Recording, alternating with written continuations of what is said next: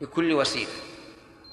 إلا الوسائل المحرمة فهي محرمة لا يجوز أن أن يقع الإنسان فيها.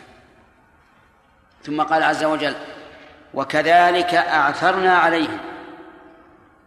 يعني أضف إلى بعثهم أن الله أعثر عليهم.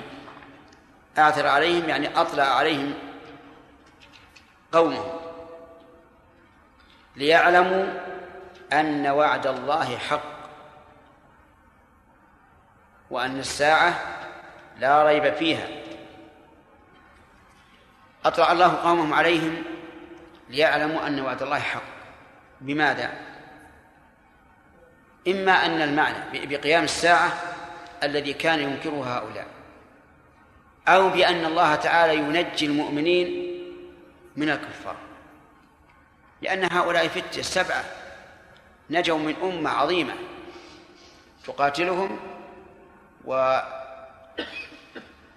عن التوحيد. والظاهر أن المعنى ليعلموا أن وعد الله حق بنصر أوليائه. وأن الساعة لا ريب فيها. الساعة يعني قيام الساعة. لا ريب فيها أي لا شك. واقعة لا محالة. ثم قال عز وجل إذ يتنازعون بينهم أمرهم. متعلقة بأعثرنا.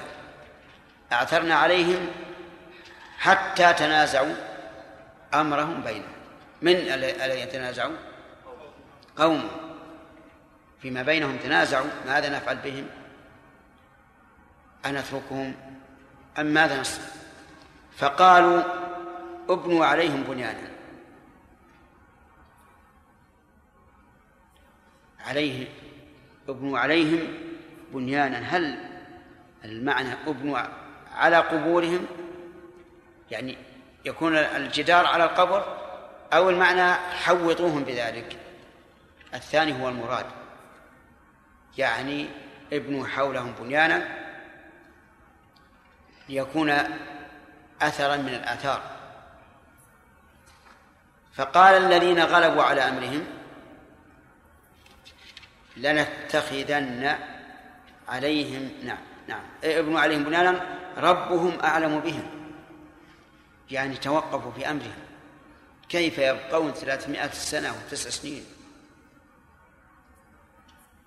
لا يأكلون ولا يشربون ولا يتغيرون أيضا. ربهم أعلم بهم. توقف. قال الذين غلبوا على أمرهم وهم أمراؤهم قال الذين غلبوا على أمرهم لنتخذن عليهم مسجدا أي حولهم.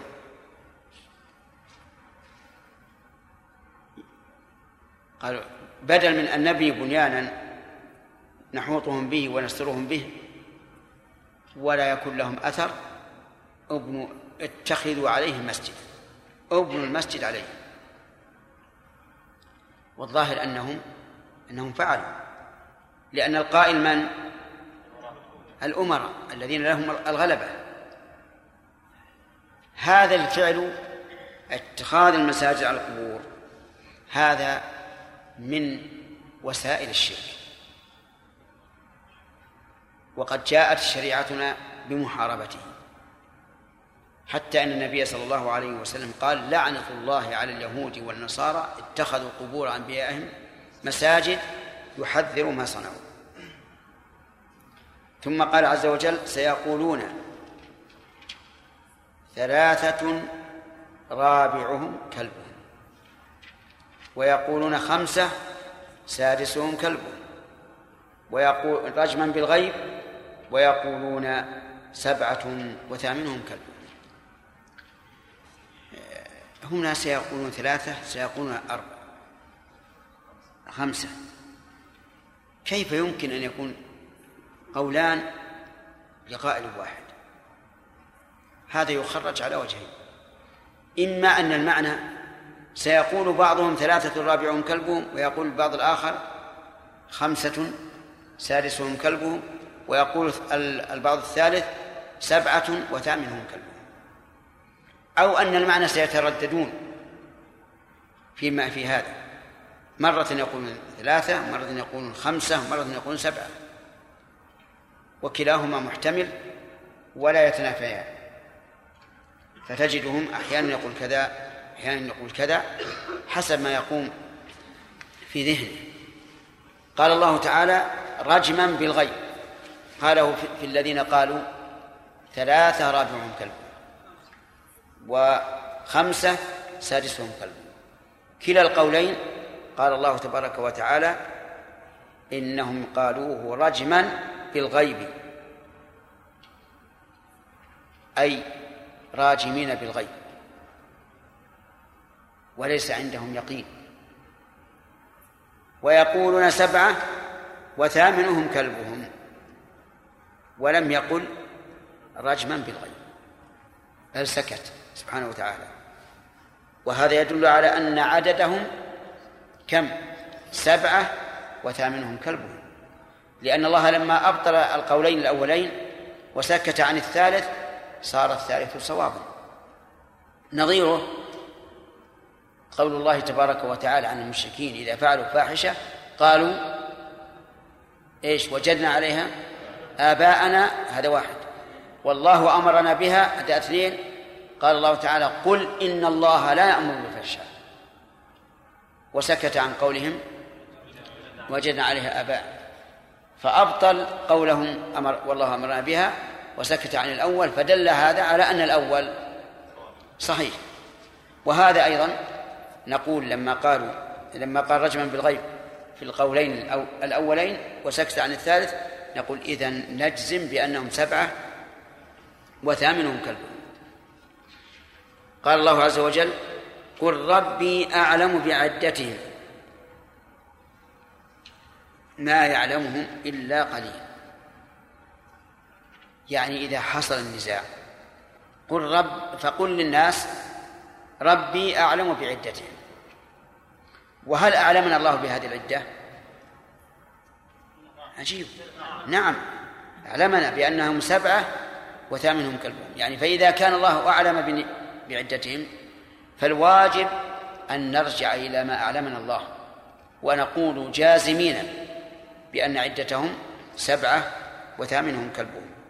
قل ربي أعلم بعدتهم ما يعلمهم إلا قليل يعني ما يعلمهم قبل إعلام الله أنهم سبعة وثامنهم كلبهم إلا قليل. ثم قال عز وجل فلا تمار فيهم أي في شأنهم في زمنهم في مكانهم في عددهم في مآلهم لا تمار فيهم إلا مراء ظاهرا. يعني إلا جدلا ظاهرا لا يصل إلى القلب. لأنه إذا وصل إلى القلب الجدال إذا وصل الجدال إلى القلب اشتد المجادل وغضب وانتفخت أوجاد أوداجه.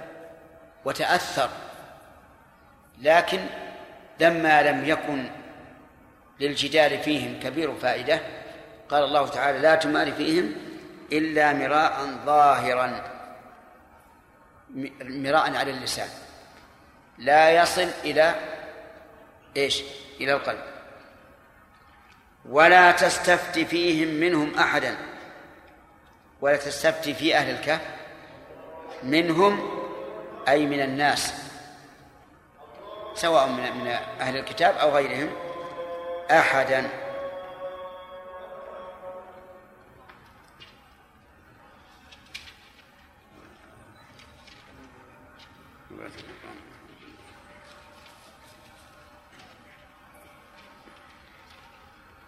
مناقشة. قال الله عز وجل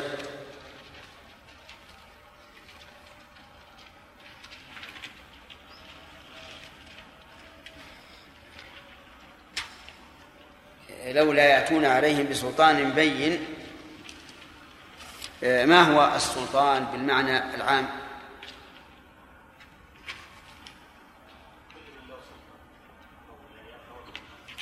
نعم. سلطة إيش؟ سواء كان في الدليل أو في السطوة أو غير ذلك يعني الأمير سلطان. الرجل على أهله سلطان وهل جرا الحجة سلطان. وما المراد بها في هذه الآية؟ الحجة. طيب. قوله وإذا اعتزلتموهم وما يعبدون إلا الله. نحن قرأناها من دون الله ولا ولا نبهتون على هذا. وإذا اعتزلتموهم وما يعبدون إلا الله آه نشرحها الآن. وما يعبدون إلا الله. قوله إلا الله. يحتمل أن تكون استثناء من قوله يعبدون. وعلى هذا يكون هؤلاء القوم يعبدون الله ويعبدون غيره. والفتية اعتزلوا هم وما يعبدون إلا الله. ويحتمل أن تكون إلا منقطعة. يعني فيكون المعنى أن هؤلاء القوم لا يعبدون الله. أنهم لا يعبدون الله. ويكون يكون معنى الآية وإذا اعتزلتموهم وما يعبدون مطلقا. ثم قال إلا الله فلم فلم تعتزلوه ولكنكم آمنتم به. ويحتمل أن تكون استثناء على سبيل الاحتياط. يعني أن هؤلاء الفتية قالوا وما يعبدون إلا الله يخشون أن يكون أحد من أقوامهم يعبد الله. قوله فأووا إلى الكهف. ألفى هنا سامع يحتمل أن تكون واقعة في جواب الشر. وأن تكون إذ نعم. ويحتمل أن الفاعل التفريع وأن إذ على ما هي عليه. ظرف. طيب. قوله وترى الشمس إذا طلعت إلى آخره. استدلنا بها على إيش؟ ها؟ على أن نعم الشمس هي التي تتحرك ويكون الظل والإضاءة بسبب حركة الشمس. طيب. وهل نبقى على هذا؟ هل لا. هل نبقى على هذا أو لا؟ قل نعم ولا لا؟ نبقى على هذا. نعم. نبقى على هذا وجوبا. إلا إذا ثبت بطريق حسي نقتنع به بأن الشمس واقفة والأرض هي التي تدور فنحن نؤمن بذلك.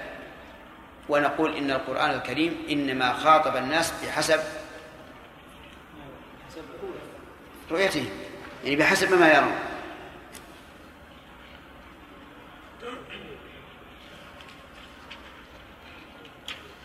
طيب. قوله ولم ولئت منهم رعبا لم يقل ولا ولا أخذك الرعب. ليش؟ أيهما أبلغ؟ وهو لملئت منهم رعبا لأنه يدل على أنهم امتلأوا من الرعب وليس في القلب فقط أفهمت؟ طيب لماذا؟ لماذا ألقى, ألقى الله عز وجل على من رآهم واطلع عليهم نعم حتى يعني من, من أجل حمايتهم. طيب سنة.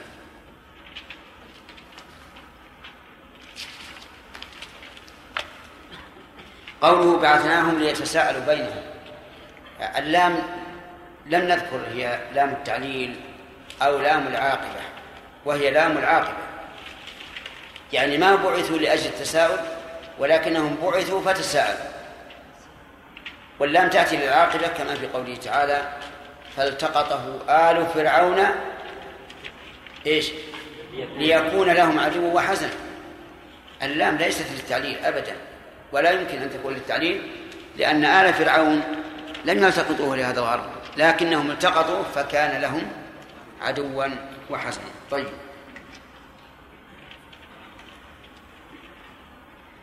هل يؤخذ من الآية الكريمة أن النائم. بيجينا شرها بعد. لماذا قالوا لبثنا يوما أو بعض يوم؟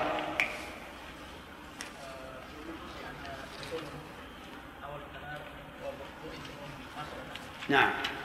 لأنهم ناموا أول النهار وبعثوا آخر. فظنوا أنهم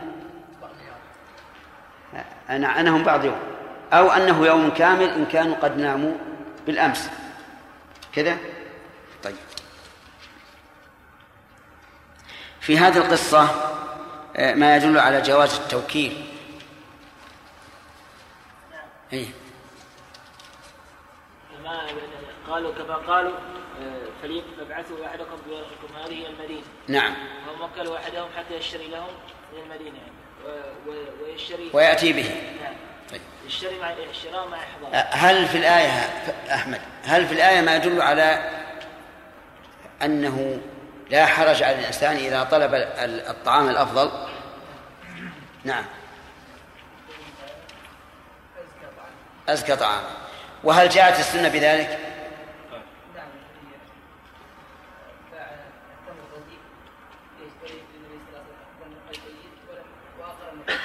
نعم. طيب بارك الله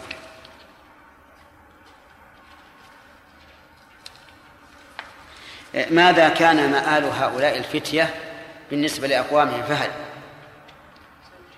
ماذا كان مآل الفتية؟ تنازعوا فيه. هل يبنون عليهم بنيانا أو يتركونهم؟ والنتيجة؟ يعني آخر شيء. قال أهل الرأي منهم وأهل الغلبة إيه. لنتخذن عليهم مسجدا تمام. أي نبني عليهم مكانا يكون محل للسجود يأتي الناس إليه ويسجدون فيه.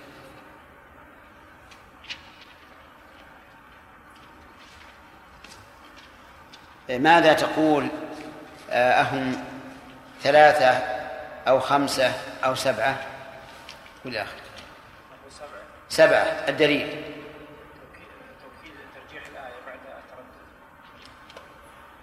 ترجيح الآية بعد التردد ما فهمت يأكد الآية بأنه سبعة كلمة بعدما تردد القول في في عدد.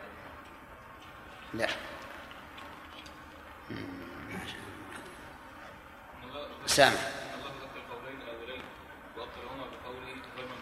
أي نعم. أن الله ذكر القولين الأولين ثلاثة وخمسة وأبطلهما بقوله رجما بالغيب. وذكر الثالث القول الثالث وسكت عنه تمام. وإبطال الشيئين والسكوت عن الثالث يدل على أنه هو الصواب. هل لهذا نظير؟ الآخر. ما حضرت؟ أين أنت؟ القلب لم يحضر. ما حضر القلب الظاهر؟ شوف إذا حضر القلب ولا فهمت كل ما فهمت.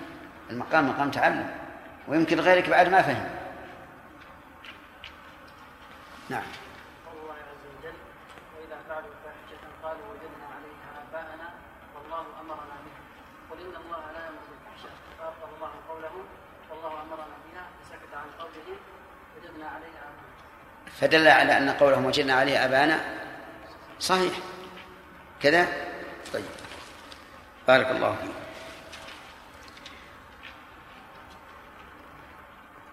ناخذ قال تعالى قل ربي اعلم بعدتهم ما يعلمهم إلا قليل فلا تمار فيهم إلا مراء ظاهرا.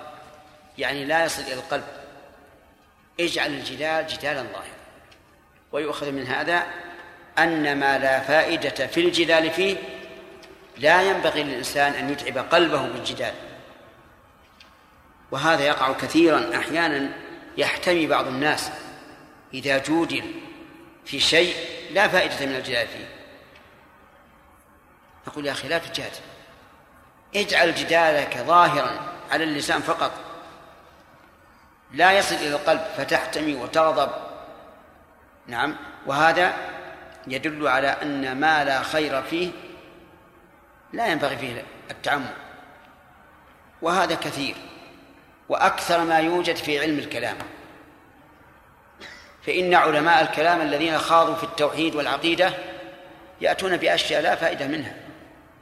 مثل قول تسلسل الحوادث في الأزل في المستقبل وما أشبه ذلك من الكلام الفاضي الذي لا داعي له.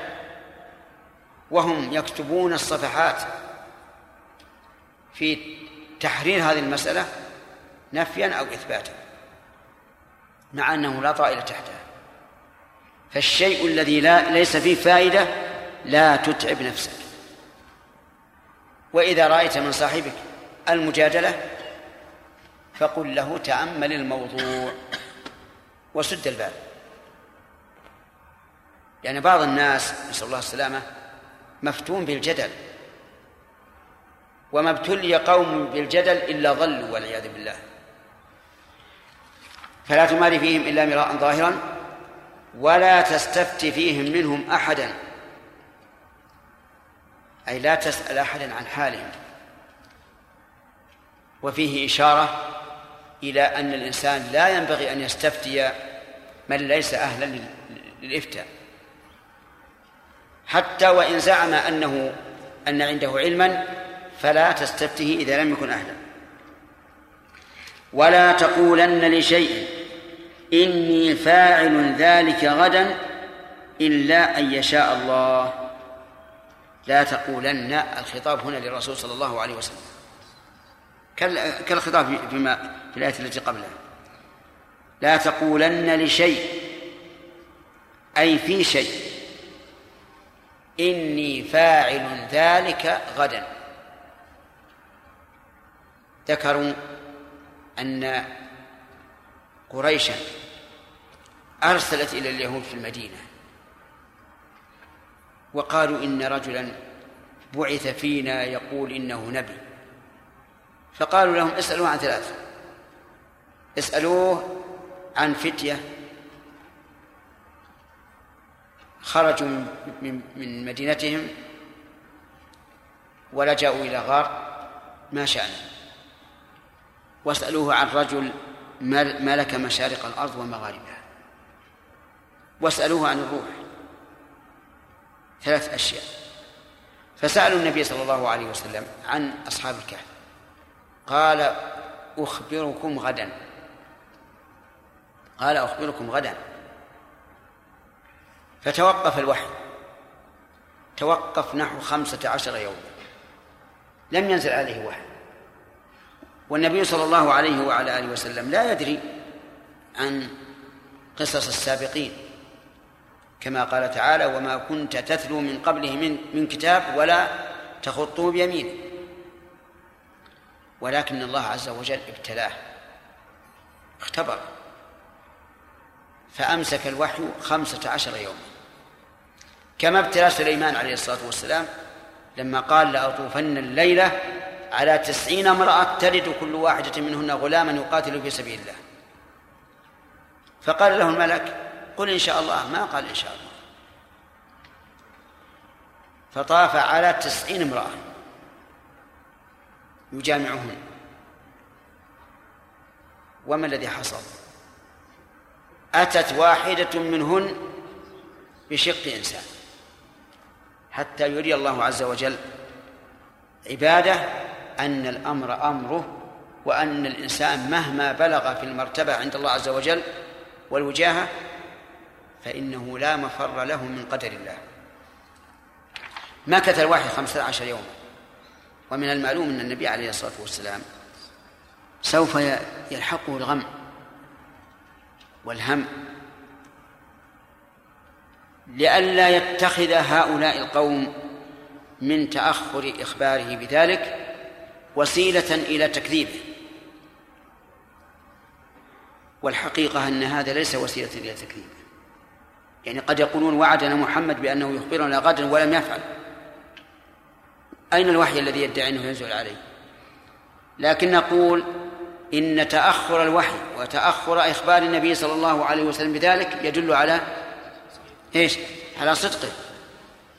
لأنه لو كان كاذبا لصنع قصة فيما بين ليلة وضحاها صنع قصة وقال هذه قصته لئلا يتهموا فتأخر الوحي والنبي صلى الله عليه وسلم لم يخبرهم يدل على كمال صدقه صلى الله عليه وسلم.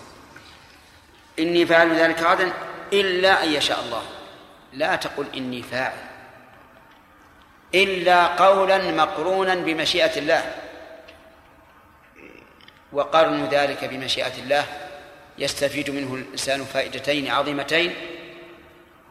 إحداهما أن الله ييسر الأمر له حيث فوضه إليه جل وعلا. والثانية إن كان حالفا لم يحنث. ويستفاد من قوله إني فاعل أنه لو قال سأفعل هذا على سبيل الخبر لا على سبيل الجزم بوقوع الفعل فإن ذلك لا يلزم أن يأتي فيه بالمشيئة. يعني لو قال لك صاحبك هل تمر علي غدا؟ فقلت نعم. الآن قلت إنك ستمر لكن هل هذا خبر أو أنه سيقع ولا بد؟ الجواب هذا خبر. أما إذا أردت أنه سيقع ولا بد فقل إن شاء الله. وجه ذلك أن الأول خبر عما في قلبك والذي في قلبك حاصل الآن. وأما أنك ستفعل في المستقبل فهذا خبر عن شيء لم يكن. ولا تدري هل يكون أو لا يكون. انتبهوا لهذا الفرق. إذا قال الإنسان سأسافر غدا فإن كان يخبر عما في قلبه فلا يحتاج أن يقول إن شاء الله. ليش؟ لأنه خبر عن شيء واقع. أما إذا كان يريد بقول سأسافر أنني سأنشئ السفر وأسافر فعلا فهنا لا بد أن يقول إن شاء الله. ولهذا جاءت الآية الكريمة إني فاعل ذلك غدا. ولم يقل إني سأفعل بل قال إني فاعل. فلا تقل لشيء مستقبل إني فاعله إلا مقرونا بمشيئة الله. واذكر ربك إذا نسيت. قال واذكر ربك إذا نسيت. يعني اذكر ربك أي أمر ربك بأن تقول إن شاء الله. إذا نسيت أن تقوله.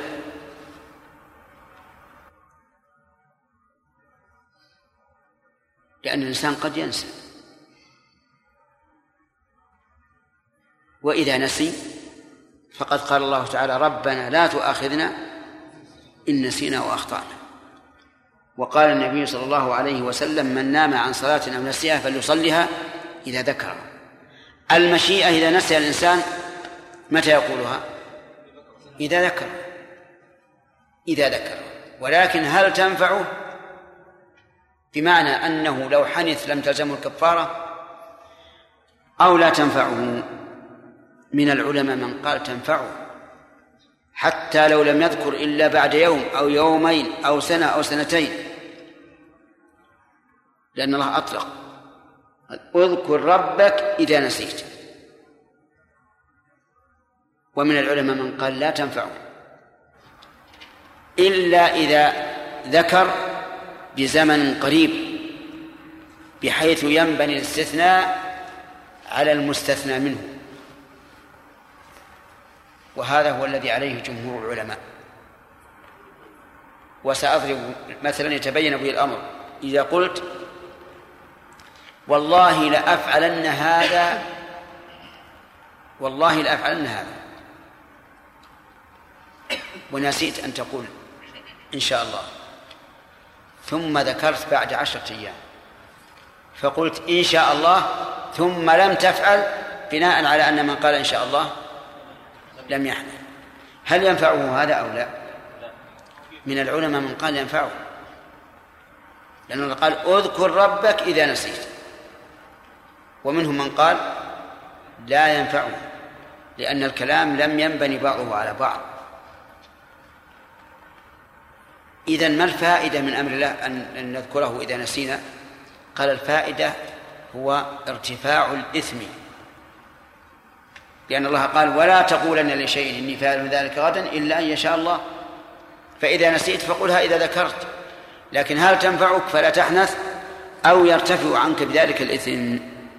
الظاهر الثاني أنه يرتفع الإثم وأما الحنث فإنه يحنث لو خالف لأن الاستثناء بالنسبة للحنث لا ينفع إلا أن يكون متصلا.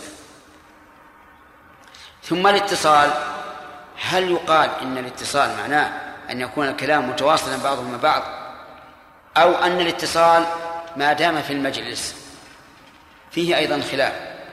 بعضهم يقول ما دام في المجلس فهو متصل وإذا قام عن المجلس فقد انقطع. قال لأن النبي صلى الله عليه وسلم قال البيعان بالخيار. إيش؟ ما لم يتفرقا فجعل التفرق فاصلا. ومنهم من قال لا العبرة باتصال الكلام بعض بعضه مع بعض. والظاهر والله أعلم أنه إذا كان في مجلسه ولم يت ولم يذكر كلاما يقطع ما بين الكلامين فإنه لا بأس أن يستثني. وقل عسى أن يهديني ربي لأقرب من هذا رشدا. عسى أن يهديني ربي. عسى هذه بمعنى الرجع. إذا وقعت من المخلوق وبمعنى الوقوع إذا وقعت من الخالق. انتبه. إذا وقعت من المخلوق فهي للرجع ومن الخالق فهي للوقوع. فقول الله تبارك وتعالى إلا المستضعفين من الرجال والنساء والولدان لا يستطيعون حيلة ولا يهتدون سبيلا فأولئك عسى الله أن يعفو عنهم. نقول عسى هنا واقع.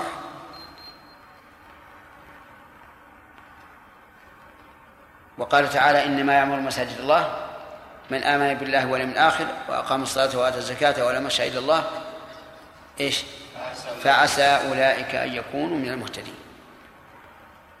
أما من الإنسان فهي, فهي للرجع. فقوله عز وجل وقل عسى أن يهديني ربي هذه للرجع. أن يهديني ربي أن يدلني إلى الطريق. ولهذا قال لأقرب من هذا رشدا هداية. وقد فعل أو لا؟ فعل عز وجل. لكن الرسول صلى الله عليه وسلم أول ما قال سأخبركم غدا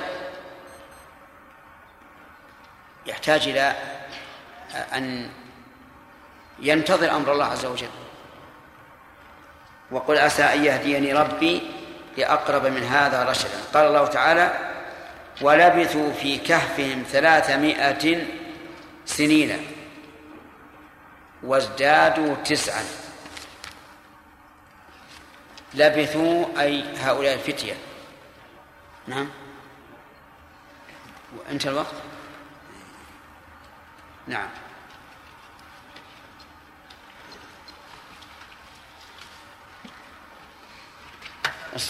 نعم. الأسئلة غدا إن شاء الله. ها؟ مناقشة.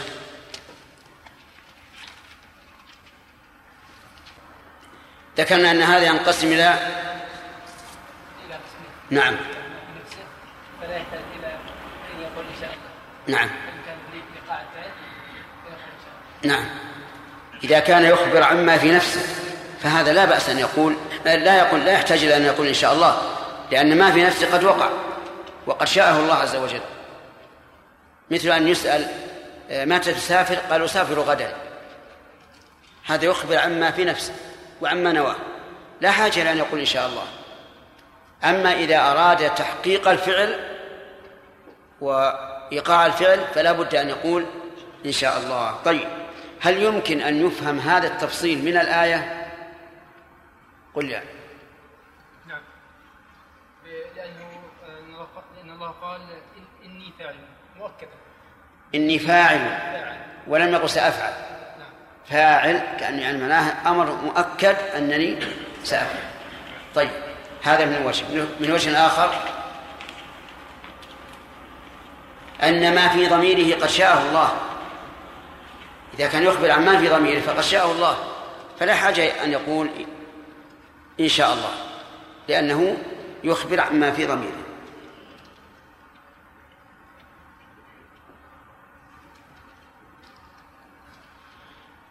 قوله تعالى واذكر ربك إذا نسيت. ما معنى يا إبراهيم؟ شيخ إبراهيم. أو ما حضرت؟ ما حضرت. طيب. نعم. واذكر أمر ربك إذا نسيت. قل إن شاء الله. نعم. إذا نسيت أن تقول إن شاء الله فاذكر أمر الله عز وجل. نعم. واستغفر لذنبك لأنك خالفت ما أمر الله به. طيب. وقيل اذكر ربك أي الاستثناء. قل هل يصح الاستثناء منفصلا عن المستثنى منه؟ نعم. إيش الخلاف؟ بعضهم قال إنه ينفع ولو طالت المده ها؟ بعضهم قال ينفع الاستثناء ولو طالت المده ولو بعد المده يعني لو حلف أن يقول والله لأفعلن كذا آه، يوم الجمعة. ونسي أن يقول إن شاء الله في يوم الخميس ذكر فقال إن شاء الله ينفعه أو لا ينفعه؟ على هذا القول ينفع على هذا القول ينفعه. تمام. القول الثاني دكتور صالح. القول الثاني أنه لا بد من الاتصال في الكلام. أن لا بد أن يكون الاستثناء متصلا بالمستثنى منه. طيب. لكن ينفعه؟ ينفعه بحيث يرفع الإثم. في رفع الإث- الإثم عنه. تمام. هذا هو هذا هو الذي عليه جمهور العلماء. يذكر أن الخليفة العباسي المنصور لما سمع أن أبا حنيفة رحمه الله ينكر قول ابن عباس أن الاستثناء ينفع ولو بعد مدة. وتعرفون أن الم- المنصور من ذرية آل النبي صلى الله عليه وسلم. وابن عباس يرى أن الاستثناء ينفع حكما ورفع إثم ولو طال الزمن. دعاه وقال كيف تخالف ابن عباس؟ قال يا أمير المؤمنين هذا من حظك. أرأيت الناس يبايعونك ويحلفون لك؟ فإذا فإذا قلنا بقول ابن عباس وخرجوا من عندك قالوا إن شاء الله وإذا قالوا إن شاء الله بطلت اليمين التي بايعوك عليها. وهذا من ذكاء أبي حنيفة. فلم ينكر عليه. لأنه لو لو صححنا قول ابن عباس لكان الذين يبايعون ويعاهدون الله إذا خرجوا قالوا إن شاء الله وحينئذ تبطل البيعة فرجع. يعني قصدي رفع عنه الملامة ولم يعاقبه. طيب.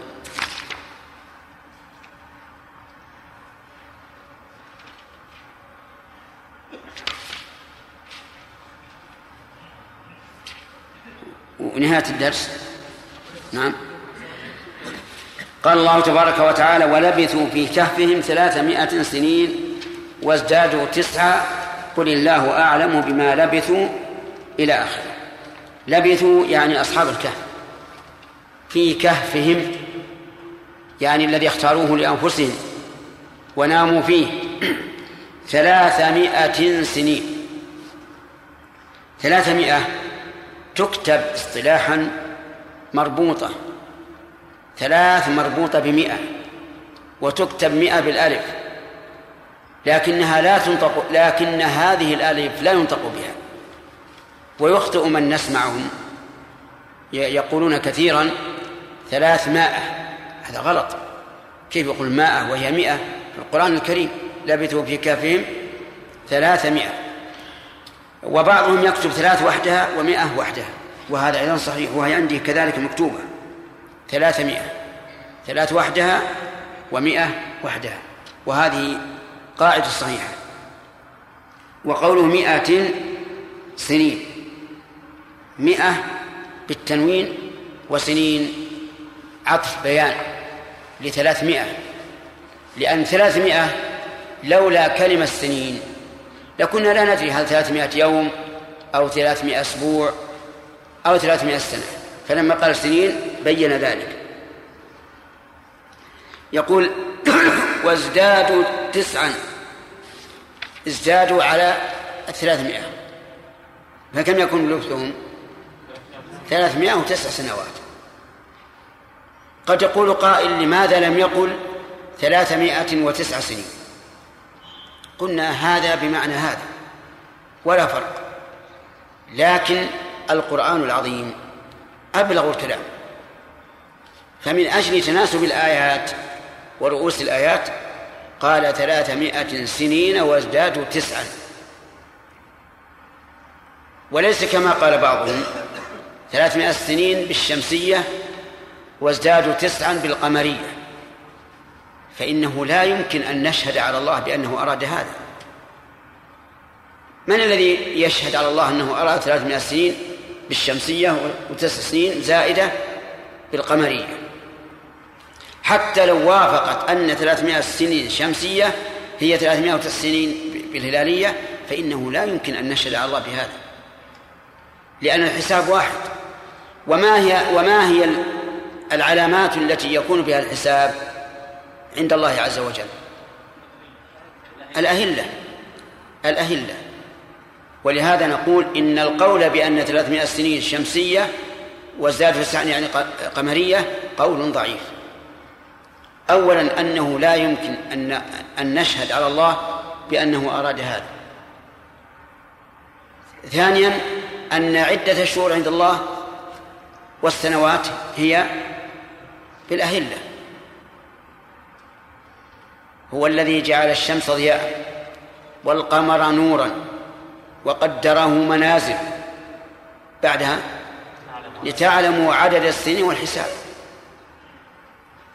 وازدادوا تسعا. إذن لبثوا ثلاثمائة وتسع سنوات بالهلالية. قال الله تعالى قل الله أعلم بما لبثوا قل يا محمد الله أعلم بما لبثوا وهذه الجملة تؤيد قول من يقول إن قوله ولبثوا في كهفهم من قول الذين يتحدثون عن لبث أهل الكهف في كهفهم. وهم اليهود الذين يدعون أن التوراة تدل على هذا وعليه على هذا القول يكون قوله ولبثوا مفعول مقولا لقول محذوف والتقدير وقالوا لبثوا في كهفهم ثلاثمائة سنين. ثم قال قل الله أعلم بما لبثوا. لكن هذا القول وإن قاله بعض المفسرين فالصواب خلافه وأن قوله ولبثوا من قول من يا أخ؟ نعم. من قول الله. فيكون ويكون قوله قل الله أعلم بما لبثوا من باب التوكيد أي توكيد الجملة أنهم لبثوا في كهفهم ثلاثمائة سنين والمعنى قل الله أعلم بما لبثوا وقد أعلمنا أنهم لبثوا. كم؟ ثلاثمائة سنين وازدادوا تسعة. قال الله عز وجل له غيب السماوات والأرض أي له ما غاب في السماوات والأرض أو له علم غيب السماوات والأرض. له غيب السماوات والأرض أي ما غاب في السماوات والأرض أو له علم غيب السماوات والأرض وكلا الأمرين حق. والسماوات جمع سماء وهي سبعة كما هي معروف كما هو معروف والأرض هي أيضا سبع أراضين فلا يعلم الغيب غيب السماء والأرض إلا إلا الله. ولهذا من ادعى علم الغيب فهو كاذب. والمراد بالغيب المستقبل. وأما الموجود أو الماضي فمن ادعى علمه فليس بكافر. لأن هذا الشيء قد حصل وعلمه من علم من الناس. لكن غيب المستقبل لا لا يكون إلا لله عز وجل. ولهذا من أتى كاهنا يخبره عن, عن المستقبل وصدقه فهو كافر. كافر بالله عز وجل. لأنه مكذب لقوله تعالى قل لا يعلم من في السماوات والأرض الغيب إلا الله.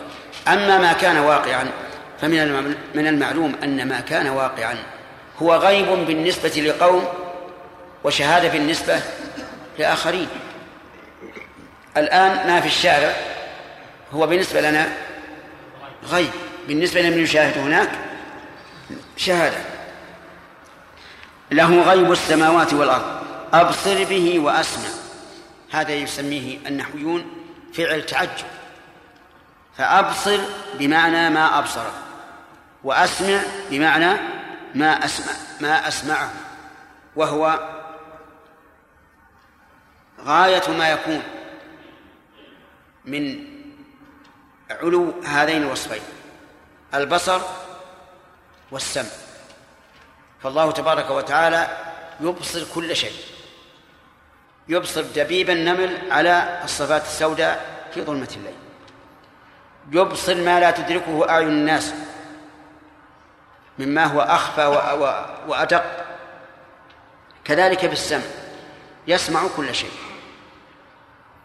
يعلم السر وأخفى من السر.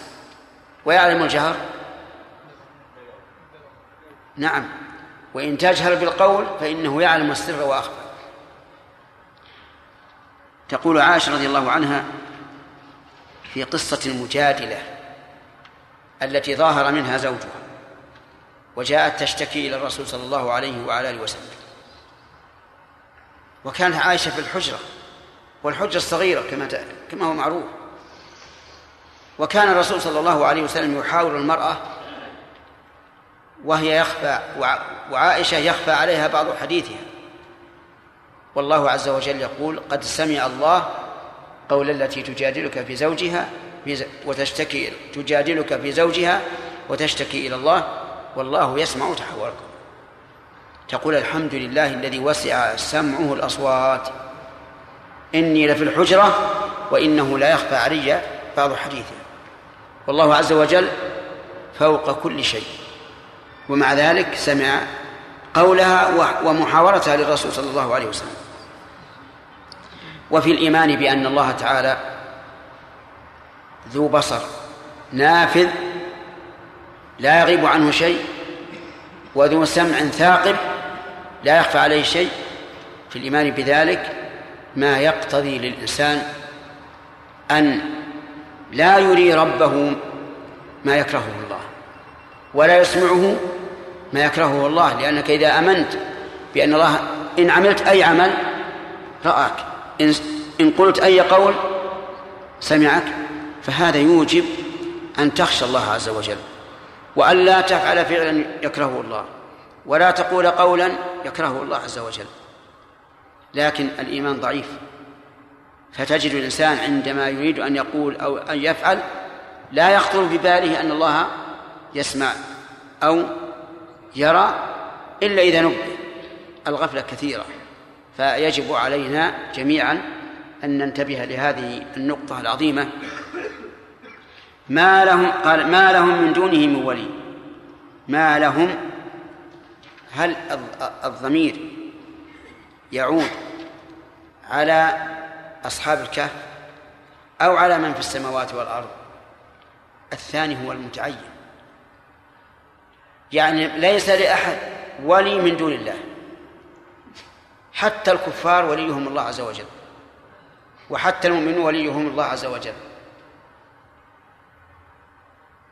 قال الله تعالى حتى إذا جاء أحدكم الموت توفته رسلنا وهم لا يفرطون ثم ردوا إلى الله مولاهم الحق فالله ولي كل أحد وهذا ألو... وهذه هي الولاية العامة. أليس الله تعالى يرزق الكافرين وينمي أجسامهم وييسر لهم ما في السماوات والأرض؟ يسخر الشمس والقمر والنجوم والأمطار وكذلك الأرض. هذه ولاية. ويتولى المؤمن أيضا. لكن هذه ولاية عامة. الولاية الخاصة للمؤمنين. قال الله تعالى الله ولي الذين آمنوا يخرجهم من الظلمات إلى النور. والذين كفروا أولياؤهم الطاغوت يخرجونهم من النور إلى الظلمات. الولاية الخاصة تستلزم عناية خاصة. اللهم اجعلنا من أوليائك. تستلزم ولاية خاصة أن الله تعالى يسدد العبد يفتح له أبواب العلم النافع والعمل الصالح ولهذا قال يخرجهم من الظلمات إلى النور. بماذا يخرجهم؟ بالعلم. فيعلمهم أولا ويخرجوا ثانيا. إذن ما لهم أي ما لأهل السماوات والأرض من دونه أي من سواه من ولي أن يتولى أمورهم ويدبرها إعراب الجملة هذه. إعرابها أن ما نافية ولهم خبر مقدم ومن ولي مبتدا مؤخر دخلت عليها على على هذه الكلمة حرف الجر الزائد. لأنك لو حذفت من وقلت ما له من دونه ولي لاستقام الكلام. لكن جاءت من من أجل التوكيد والتنصيص على العموم. يعني ما لا يمكن أن يوجد لأهل السماوات والأرض ولي سوى الله عز وجل.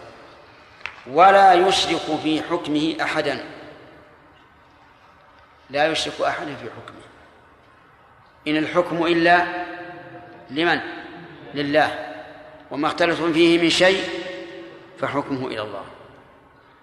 والحكم كوني وقدري.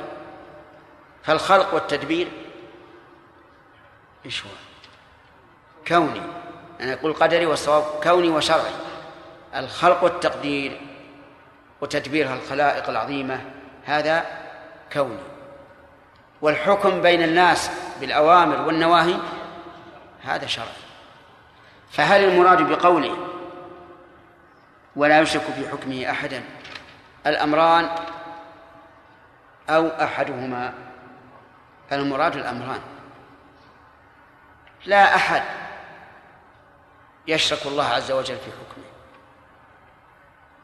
لا الكوني ولا الشرعي وفيه دليل على وجوب الرجوع إلى حكم الله الشرعي. وأنه ليس لنا أن نشرع في دين الله ما ليس منه. لا في العبادات ولا في المعاملات. وأما من قال من أهل العلم إنه لنا أن, نش... أن نشرع في المعاملات ما يناسب الوقت فهذا قول باطل.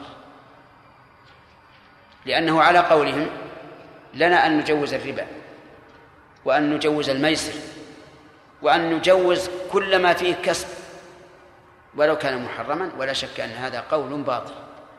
فالشرع صالح لكل زمان ومكان ولن يصلح آخر هذه الأمة إلا ما أصلح أولها الحكم الكوني هل أحد يشرك الله فيه؟ أبدا ولا أحد يدعي هذا هل يستطيع أحد أن ينزل الغيث؟ لا هل يستطيع أحد أن ينبت الأرض؟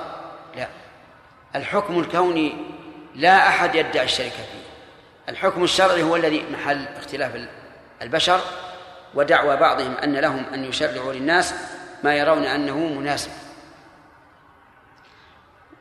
واتل ما أوحي إليك من كتاب ربك. هذا كالنتيجة لقوله ولا يشرك في حكم أحد.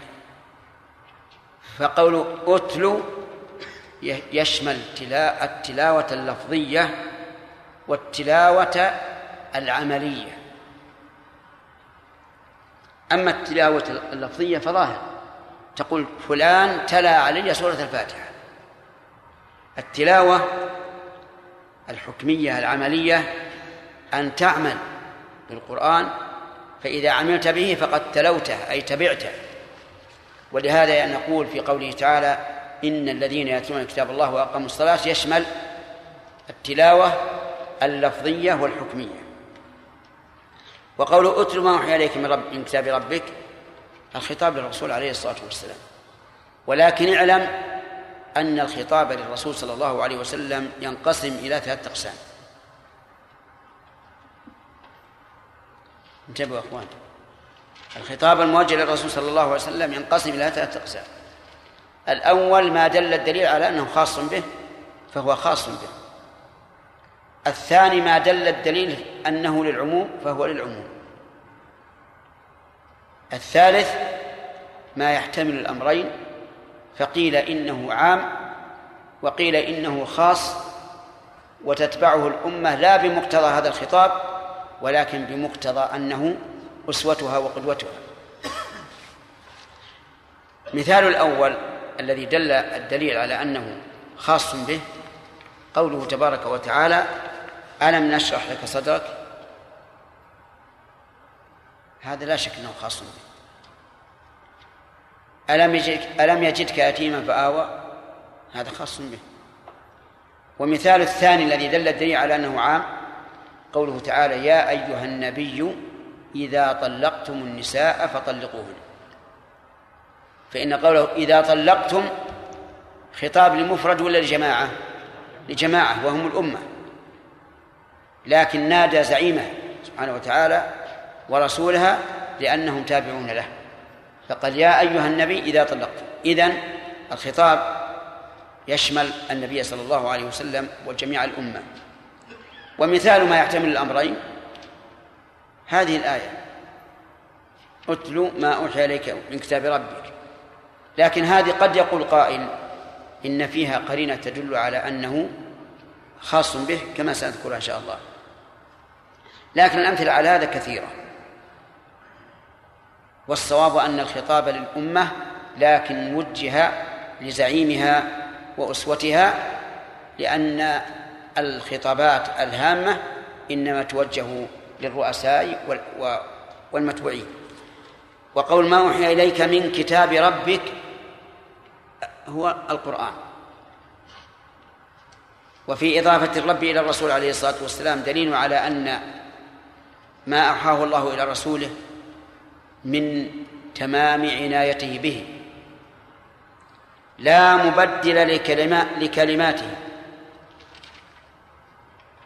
يعني لا أحد يستطيع أن يبدل كلماته. لا الكونية ولا الشرعية. أما الكونية فظاهر. لا أحد يستطيع أن يبدلها. فإذا قال الله تعالى كن في أمر كوني فلا يستطيع أحد أن يبدله. واضح؟ ها؟ ماذا قلت؟ سؤال خاص.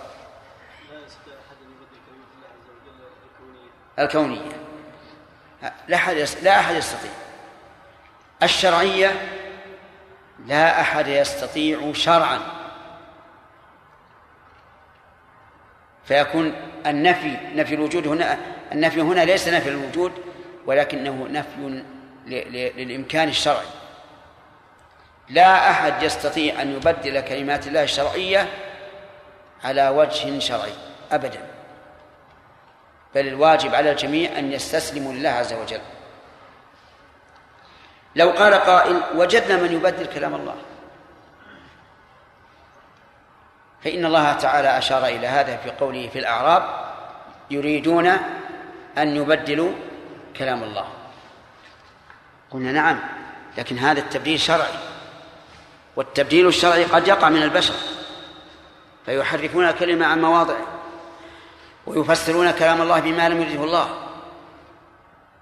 ومن ذلك جميع المعطلة لصفات الله عز وجل أو لبعضها ممن بدلوا كلام الله.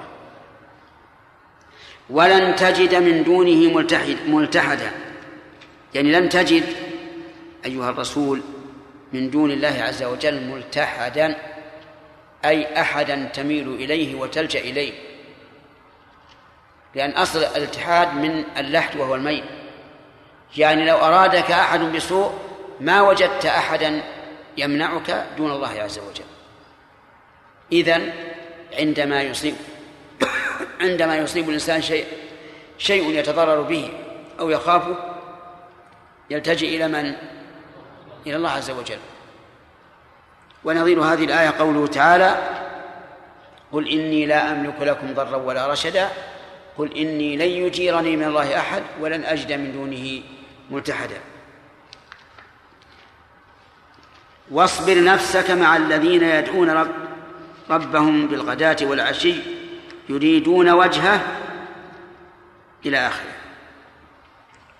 اصبر نفسك يعني احبسها مع هؤلاء الذين يدعون الله دعاء مسألة ودعاء عبادة بالغداة أول النهار والعشي آخر النهار.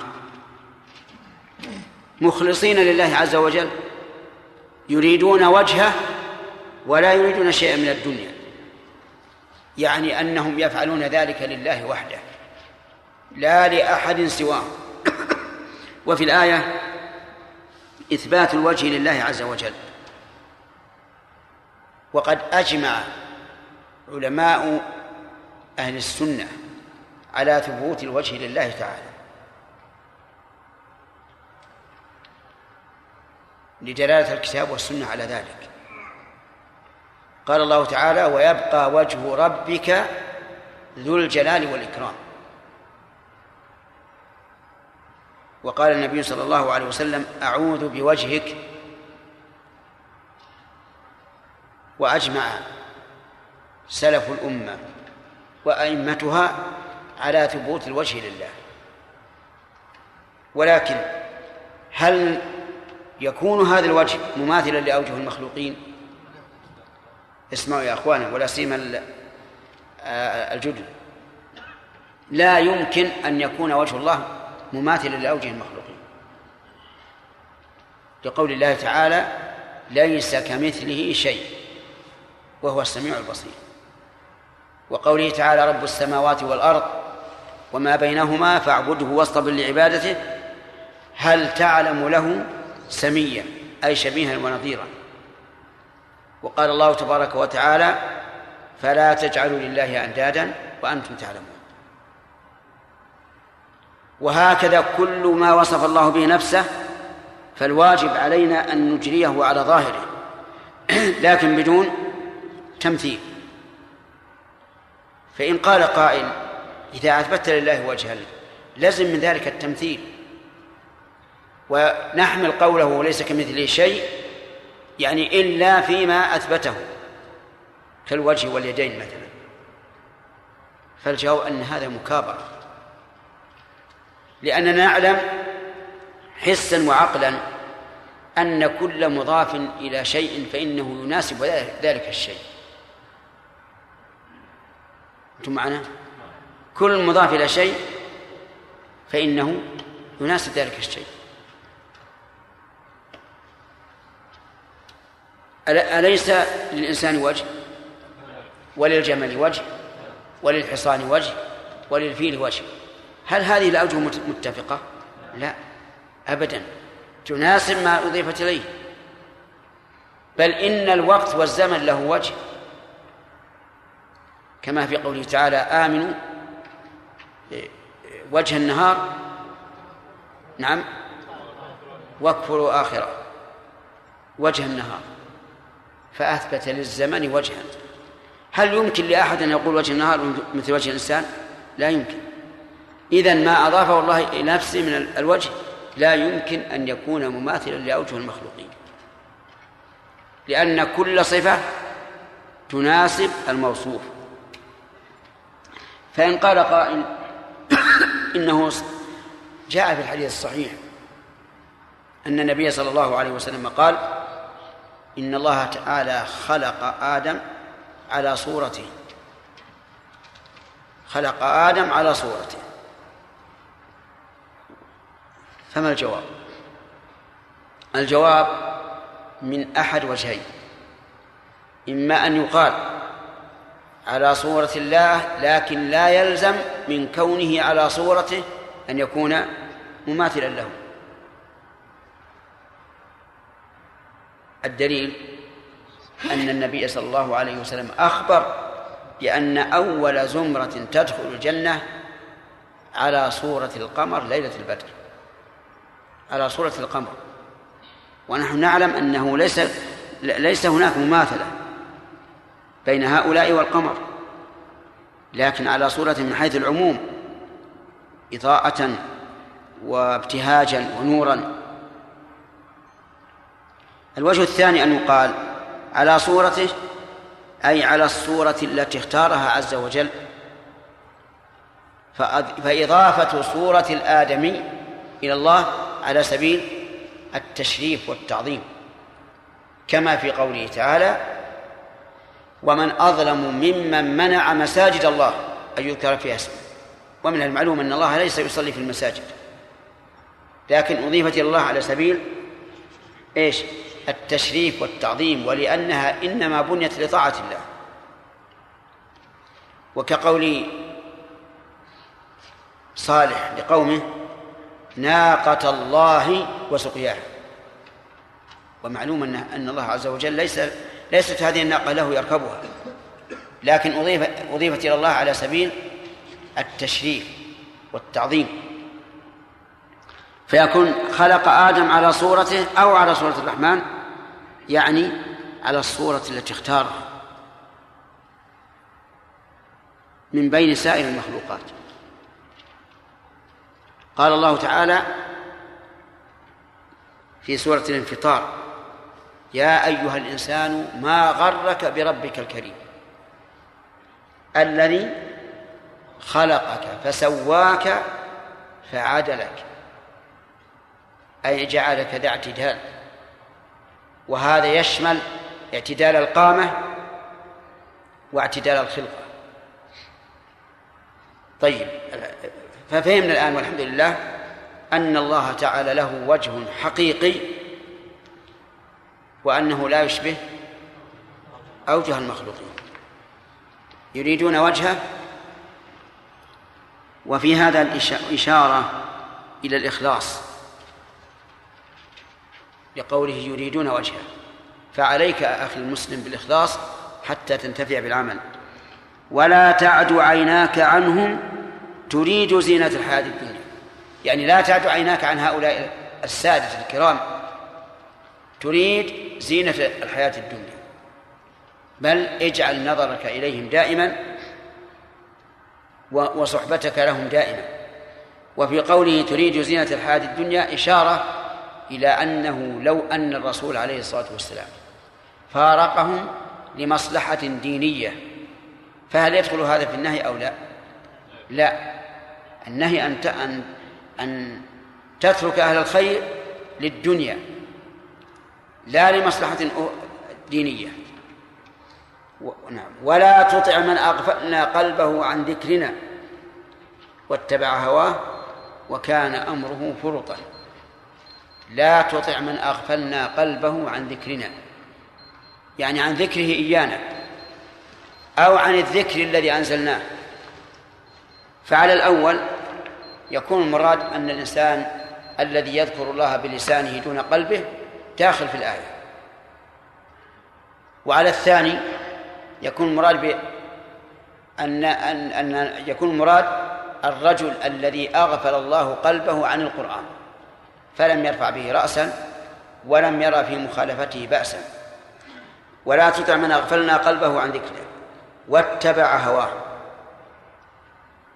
ولم يتبع الهدى.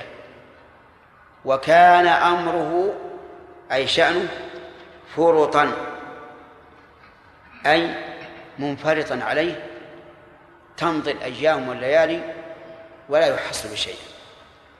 وفي هذه هذه الآية إشارة إلى أهمية حضور القلب عند ذكر الله وأنه أن الإنسان الذي يذكر الله بلسانه لا بقلبه يكون آه، تنزع البركة من أعماله وأوقاته حتى يكون أمره فرطا عليه. تجد يبقى الساعات الطويلة وهو لم يحصل شيئا.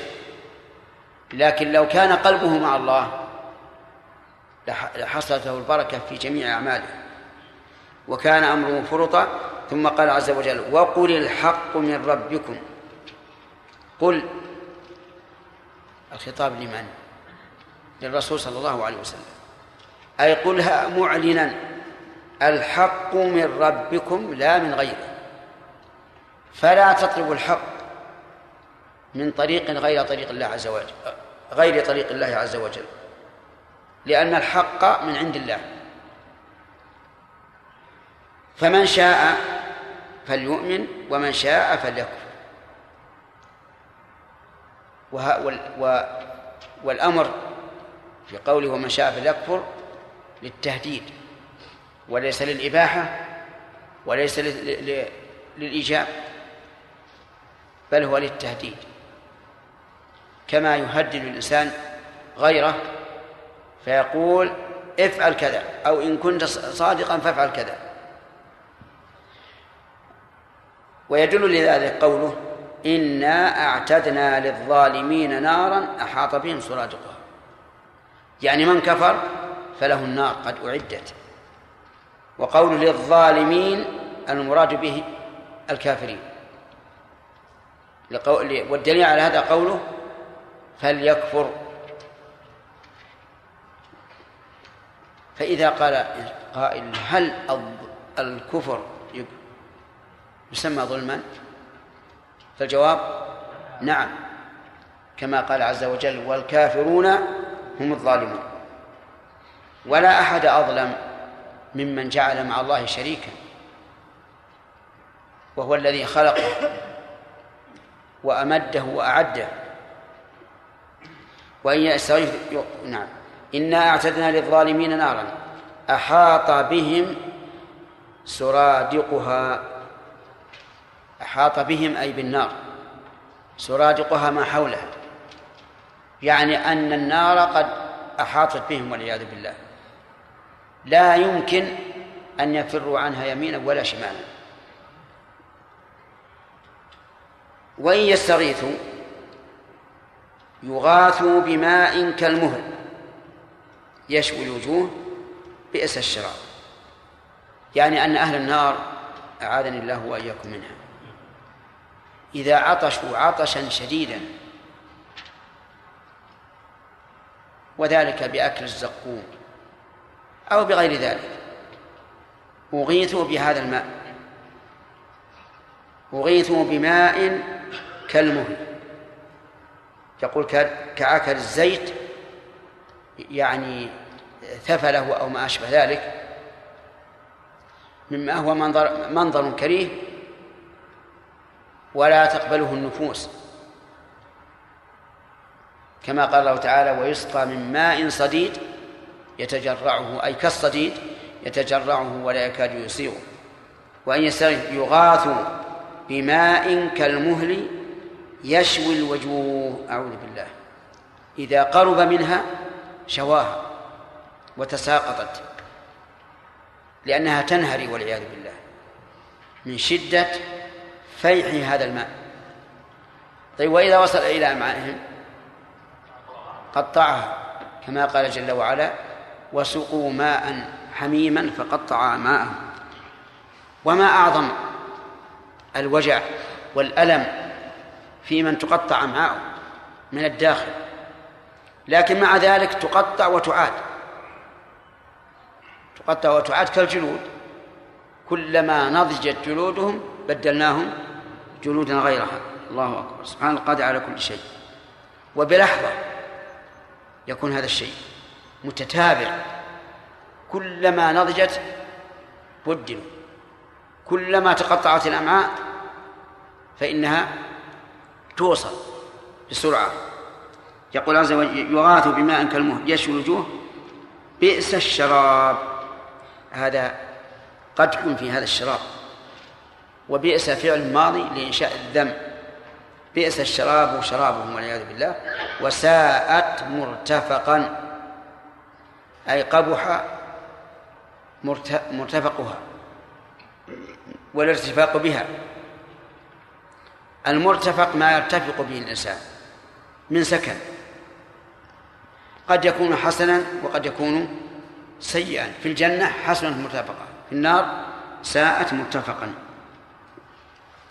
ثم قال عز وجل إن الذين آمنوا إن الذين آمنوا وعملوا الصالحات إنا لا نضيع أجر من أحسن عملا.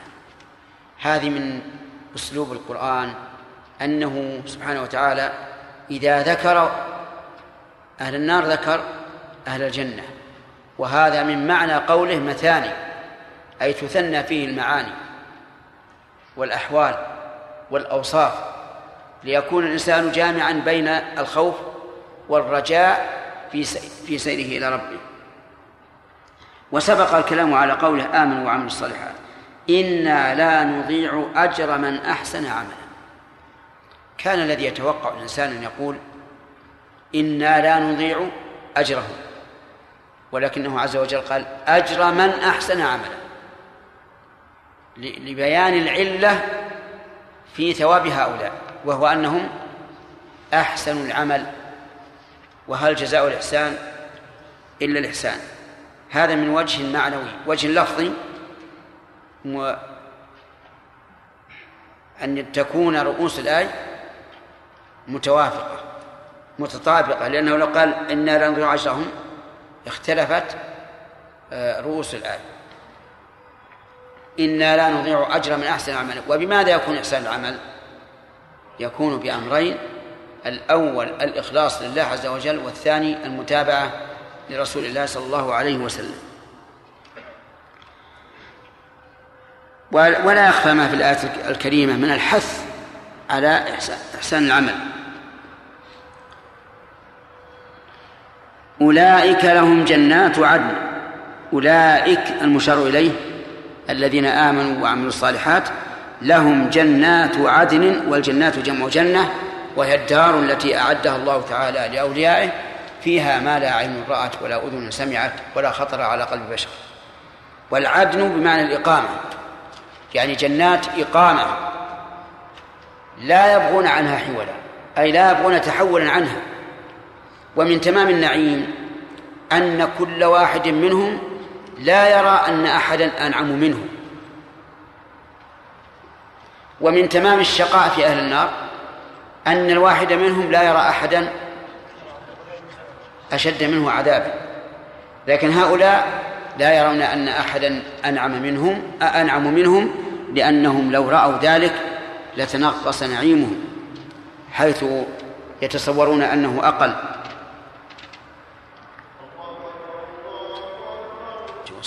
القائمة آت محمدا الوسيلة والفضيلة وبعثه مقاما محمودا الذي وعدته إنك لا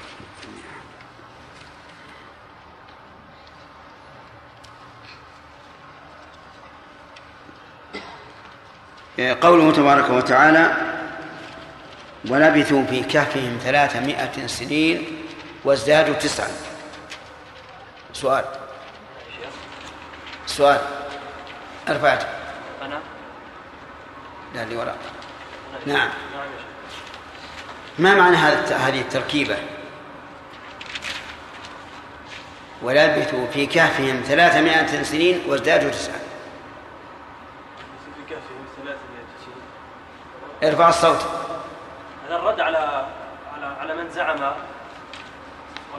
يعني قصد لماذا لم تكن الآية ولبثوا في كهفهم ثلاثمائة سنين وتسع سنين؟ هذا رد على اليهود لأنهم زعموا أن في التوراة يوجد آه، هذا العدد. على 309 خطأ. سليم.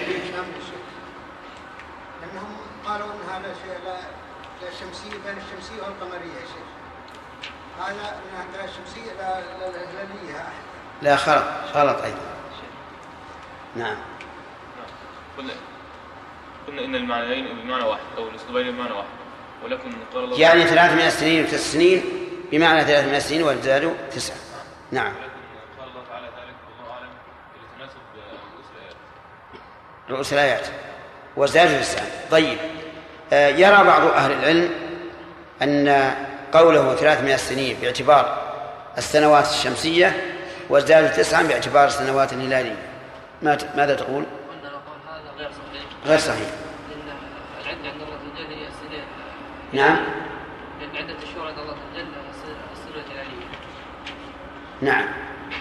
لأن العدد المعتبر في في التوقيت هي الأشهر الهلالية ما دليلك؟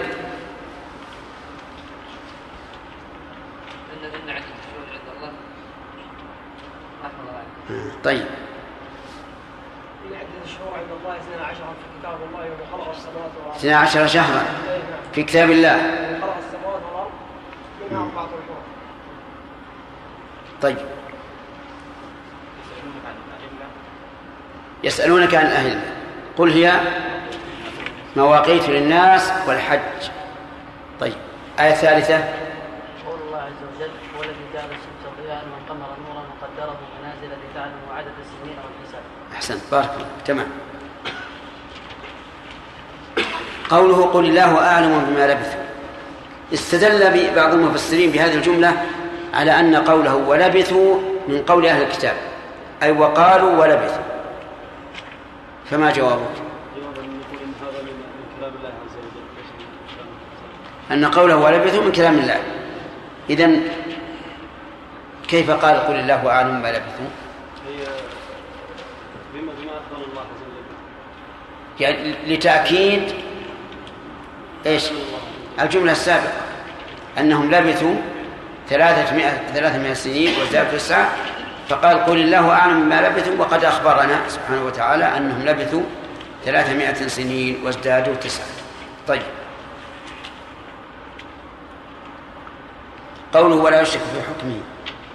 أحمد. ولا يشرك في حكمه أحدا أي أي الحكمين؟ الكوني أو الشرعي المراد الحكمان كل... نعم. نعم. أما الكوني فلا أحد يستطيع أن يغير حكم الله. أما الشرعي فقد يغير حكم الله ولكنه ليس ليس مأذونا له في ذلك. فيكون نفي لنفي مشروعيته. طيب بارك الله فيك. قوله تعالى واتل ما أوحي إليك من كتاب ربك. له معنيان.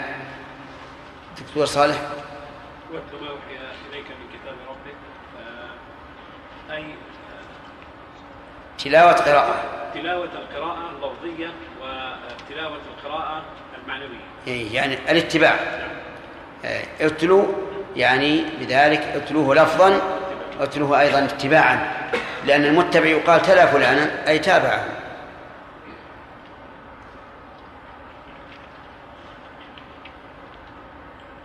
قوله ولا تعد عيناك عنه.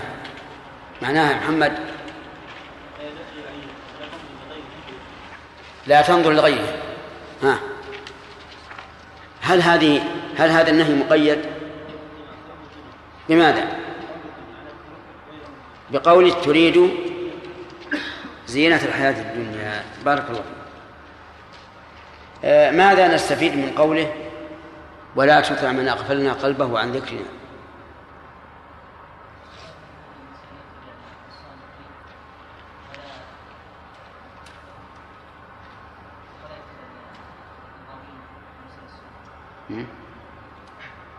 تفيد أن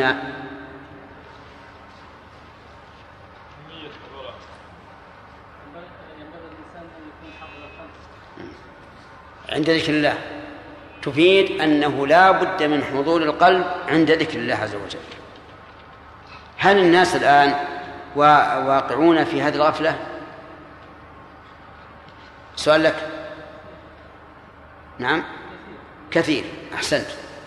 ولا سيما إذا كان سن في الصلاة. فإن الشيطان يتسلط عليه ليغفل قلبه عن ذكر الصلاة الذي هو متلبس به.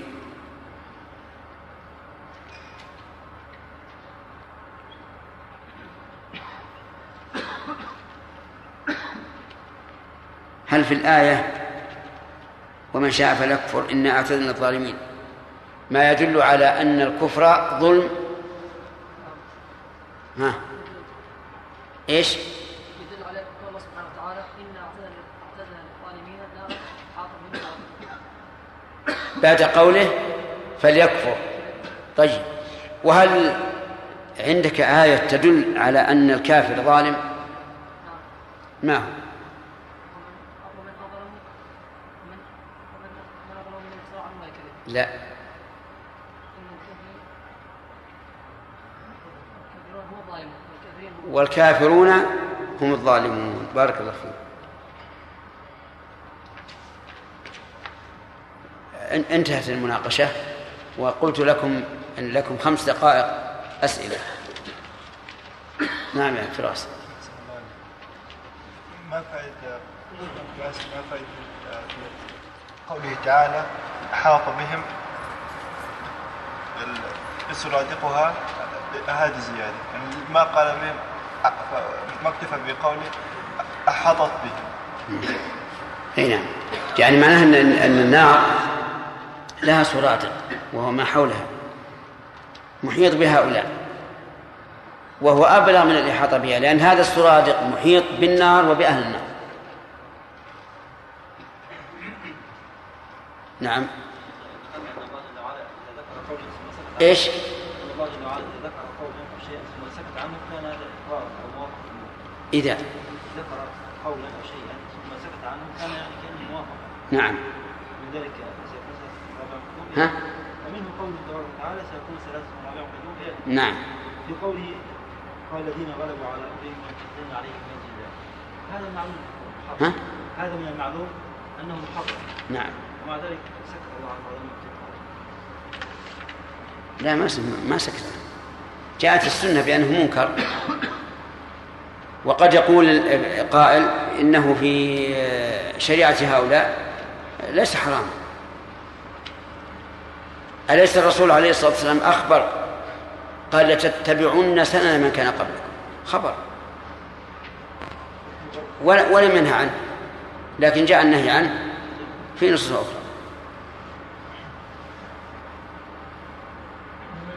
لما قول الله تعالى يعني ابصر به يحتاج إلى إلى اي شيء إيش؟ ابصر به واسمع أبصرها. قلنا لكم هذه تعجب. يعني ما أبصرهم وما به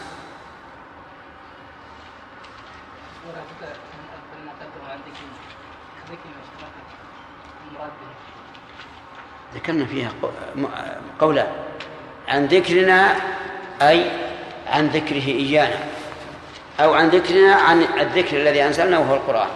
كما قال عز وجل إنا نحن نزلنا الذكر وإنا له لحافظون.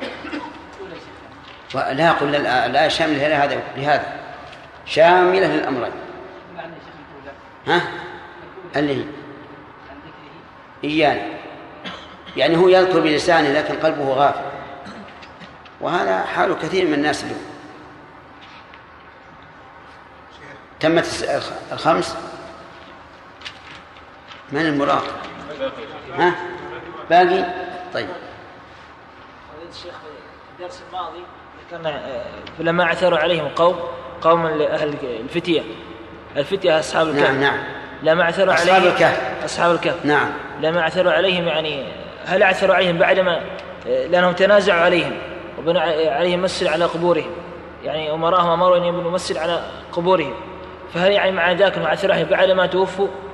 أو إيه بعد ما توفي نعم آخر واحد. نعم. بقوله تعالى انهم ان يظهروا عليكم يرجموكم أو يعيدوكم في ملتهم نعم. هل يؤخذ منها عدم العذر بالاقرار هل يؤخذ منها إيش؟ عدم العذر بالإقرار. عدم العذر بايش؟ بالإقرار. نعم. في شرع من قبلنا ما هو ظاهر. هذا هؤلاء قد يذكرون بيان الواقع أن هذا أو هذا سي- سيكون. قال الله عز وجل نأخذ الدرس. أولئك لهم جنات عدن تجري من تحتهم والأنهار. الأنهار جمع نهر.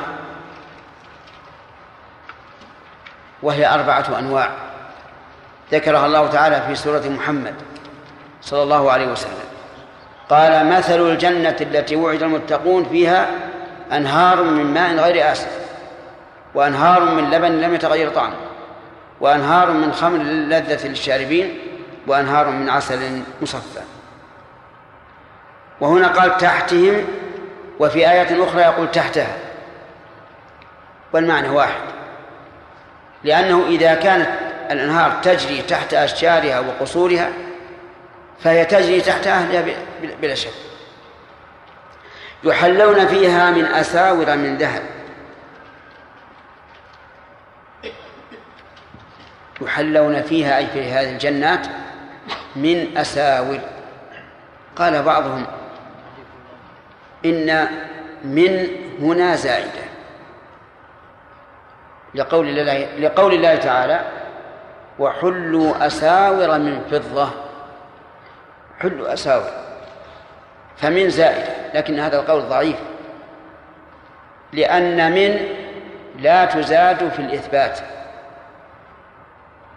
كما قال ابن مالك رحمه الله في الألفية وزيد في نفي وشبه فجر نكرة كما لباغ من مفر.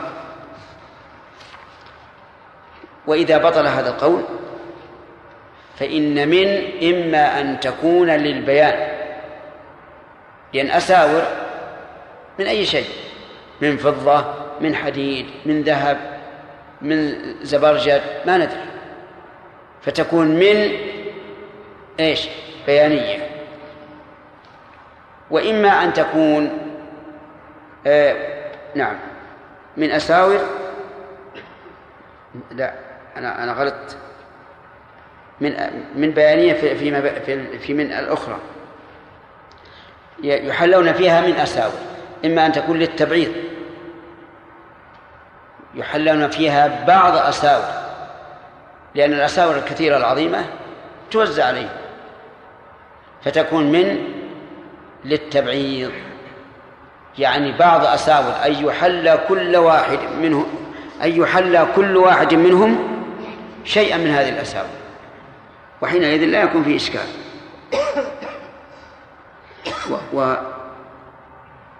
من ذهب هذه من بيانية من بيان لأساور أنها من ذهب. ولكن لا تحسبوا أن الذهب الذي في الجنة كالذهب الذي في الدنيا. يختلف اختلافا عظيما.